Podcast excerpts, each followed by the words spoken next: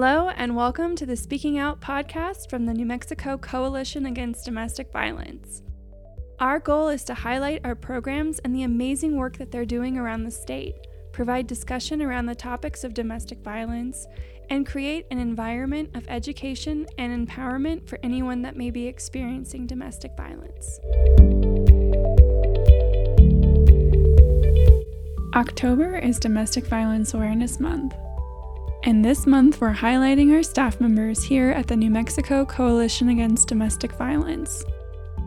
This episode features, well, me, Rochelle Fetters, Director of Communication and Membership, interviewed by Teresa Garcia. All right. Well, thank you for joining us this morning. And Rochelle, can you let us know when you started working for NMCADV and what your position is now? Sure. So, my name is Rochelle Fetters. I'm the Director of Communication and Membership.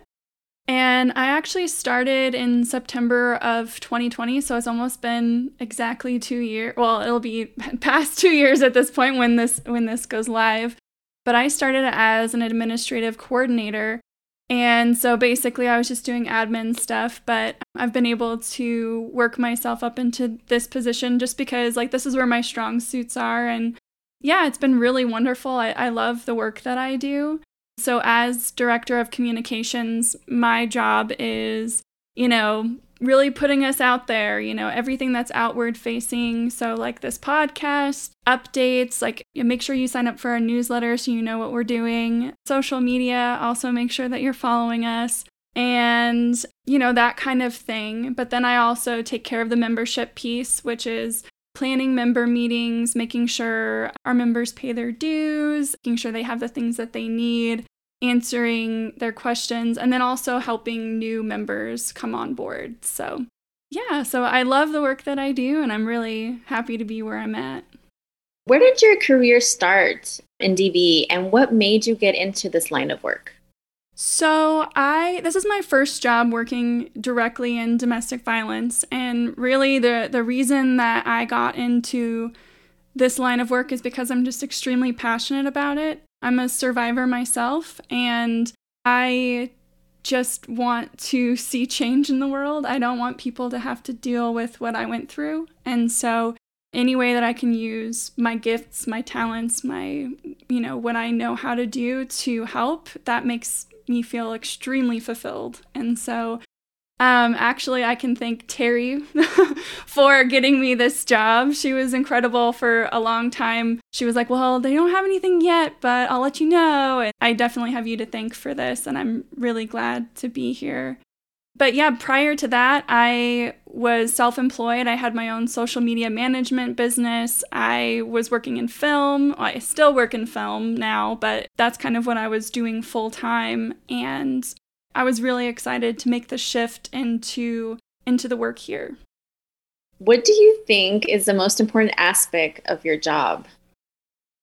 So I, I think the most important aspect of what I do is highlighting our members. So our coalition is structured a little differently from some other coalitions where our responsibility is to our membership. And so I really take that philosophy into everything that I do. I really think about, well, how does this serve our members better? Is there something that I can do to make it easier, make it better? How can I highlight them and really showcase the work that they're doing. So I really think that that is like the most important aspect of the work that I do. What is something that you're really proud of or excited about right now that is happening at NMCADV? I feel like we are growing and expanding and like just since I've been here and I think that that is amazing. Like we're just really focused on what we can do to to grow and to help our membership better. And so, you know, we've been growing our training team and offering more training. There's more hands on technical assistance for special projects. And then also, you know, we're expanding to this coordinated community response team, and which is like this is a way for us to really help build out the way that you know we deal with domestic violence in New Mexico. So I just think that we're growing in this way that is really exciting and really amazing and and yeah, I can't wait to see just all the things that we're going to be doing. What part of your work are you most passionate about? So I think that I'm most passionate about helping get the work that our programs are doing out there. So by doing like this podcast and and like doing a thing like our advocate of the month and then like the spotlight in which we get to really showcase our members and what they're doing, I love it so much. Advocates are amazing people and the work that they do is so incredibly difficult, but it's but it's so needed. Like I I wouldn't be where I am today without the advocates that I had. They were just phenomenal women and they changed my life. They made me believe I could have something better. And yeah, I mean, I just want to make sure that the people who are doing the work that they're doing here in New Mexico know how valuable they are. So that's what I'm really passionate about doing. And thank you for saying that because that is something really important, right? To make them feel that they're valued in all of the work that they're doing because they truly are the people that are making the difference, right, for the survivor and making sure that the survivor has what they need and are really their person. If you could make one change for our programs in New Mexico, what would that be? So I think, yeah, for our programs, I would love to see more funding and more resources. They are doing the very best that they can with what they have. And you know, survivors need so much when they are leaving an abusive situation. And a lot of our programs are really focused on helping their clients holistically. So that means like getting them all of the things that they need, all of the care that they need. And so no survivor is the same. They all need different things. Like they might need financial assistance, somebody might need behavioral health assistance, like somebody might need uh, like a child program because they have children and they need, you know, assistance on how to parent after trauma. You know, they might need substance abuse counseling. There's so many things that they need. They might need lawyers. I know we talked about this on your podcast. And there is just so much that they need. It's not it's not as simple as just giving them a place to stay. And so if they had the full resources available to them, that's only going to help our survivors, you know? And and so I would love to see them have more funds and resources to be able to offer as much as they can to the people that they serve. If you could make one change for survivors in New Mexico, what would that be? Uh, that's a tough one, right? Because I, I think really it's kind of boils down to the same thing. Is like I just want them to have more resources. And, you know, if I really had to pick one, yeah, I mean, I, I just I think it comes down to me, more resources. Like I think that everybody needs different things, and so if there was transitional housing for a, a I, that's a big one I think in our state is having affordable housing for after they transition out of the shelter. You know, that's important as well as just transportation. Like there's certain parts of our state that don't even like there's no way to get a hold of anybody. There's no there's no internet. There's no cell service. There is no transportation. And and so i can't imagine being a survivor in a situation like that. So i just wish there was more resources in which we could just help a wider range of, of survivors. Now if you had to choose one aspect of awareness to highlight what would that be and why? So i'm going to cheat a little bit so my my big thing is is I feel like people need to know the indicators of abuse, like the red flags. Like these are things that you should look for if you are in a relationship with someone and you feel like it might be abusive. And the reason I feel that way is because when I found a list like that, it changed my life because I had no idea what I was going through. I felt crazy. I felt alone. I felt I had been gaslit to the the level of feeling like I was the problem. And I was so unhappy and I had no idea what I was going through. And so for me to find that list and be able to check off every single one of those things was just mind blowing. And it made me realize that I was like, oh, well, there's, you know, a much bigger problem here than I thought. And I, maybe I should, you know, get some help. And so thankfully, I found that list. So I would really like to take the opportunity to talk about some of those red flags, if that's okay.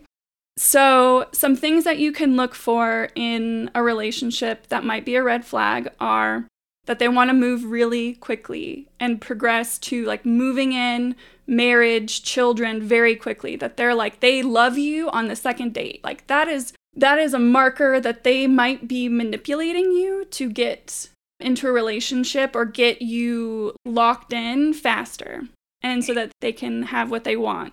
Another thing is jealousy. It's a normal human emotion for us to feel jealous.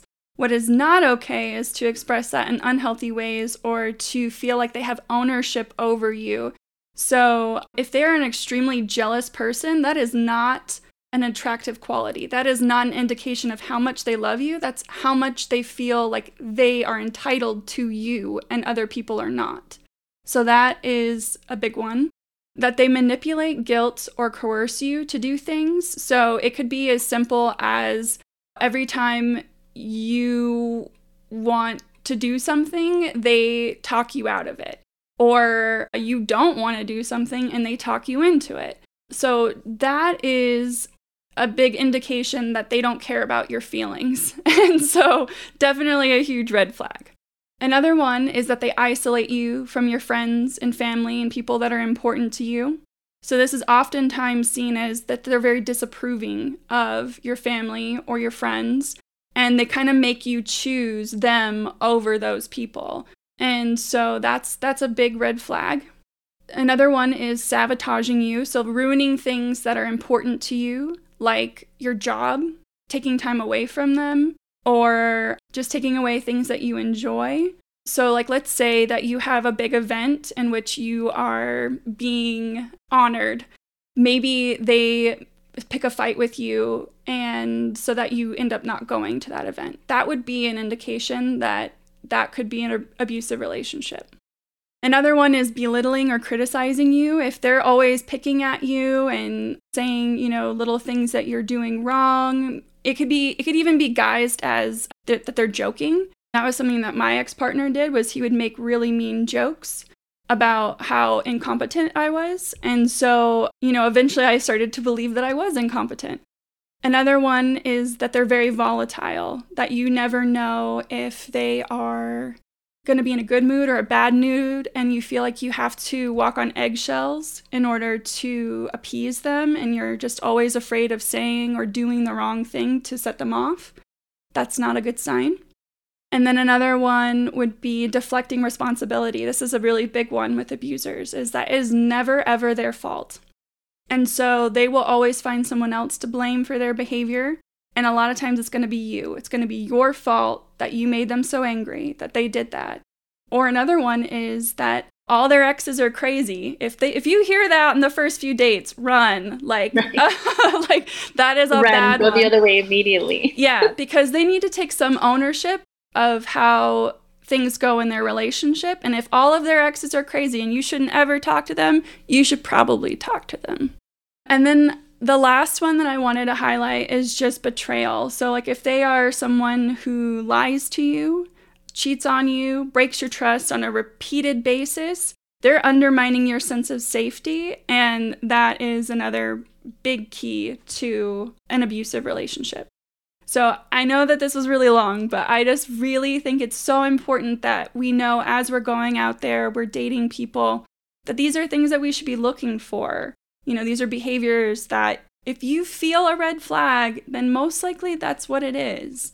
And, you know, in a, in a healthy relationship, you'd be able to say, hey, I noticed that you're doing this. Like, I noticed that you're really jealous about me hanging out with my friends. Can we talk about this? Because my friends are really important to me, and I'm concerned that this is an unhealthy behavior.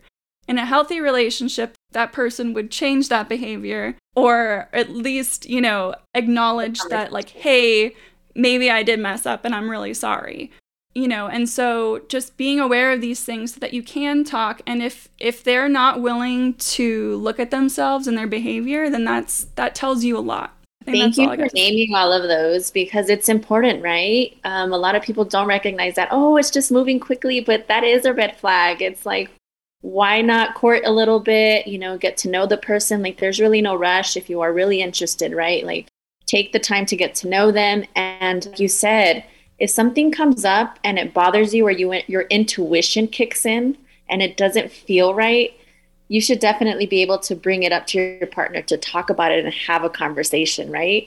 And if that then causes an argument, then maybe that's another red flag, right? You should be able to have that conversation. So thank you for naming those for the podcast if anybody's listening. So, as we move in with all of the amazing work that you're doing and that you do every single day, and for our programs, our members, our community, and supporting staff, how do you take care of yourself? Yeah, so this is one I'm still learning. It's a tough one. I think really what I do is I prioritize myself. And by I really like I give myself time. I wake up super early in the morning so I can give myself dedicated time to where I can meditate, journal, um, you know, move my body a little bit, whether that be like yoga or working out or whatever. Taking a walk. I love walks. I get some of my best thinking done then.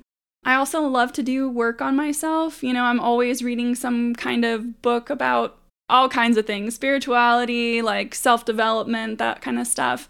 I also love cooking and baking, and so that's something that I really, really enjoy. Spending time with my family and friends and my, my pets is something I also really enjoy playing games with my friends. Um, I was a part of a, a D&D group for a while and that was a lot of fun. So I, you know, I really enjoy playing games and and then doing that with the people that I love. And then yeah, just like working towards my filmmaking goals and being creative, you know, like doing just kind of whatever creative thing I'm feeling at the moment. So like painting or crocheting or I'm learning the ukulele for just for fun. And then of course like writing and, and making my films and acting and stuff like that. So as long as i'm doing like a good balance of those things every day it makes me feel good. It makes me feel filled up so that i can keep doing the work that i do. Thank you so much rochelle we want to thank our programs that work tirelessly across the state to support those affected by domestic violence each and every staff member, advocate, therapist, and supporter is important. We appreciate you. If you or someone you know is experiencing domestic violence, there is help available. Please call the hotline at 1 800 799 SAFE or 1 800 799 7233 or visit their website on a safe device at www.thehotline.org. Love our conversations? Make sure to subscribe, rate, and share our podcast. You can submit questions and feedback to Rochelle at nmcadv.org. Thanks for listening in.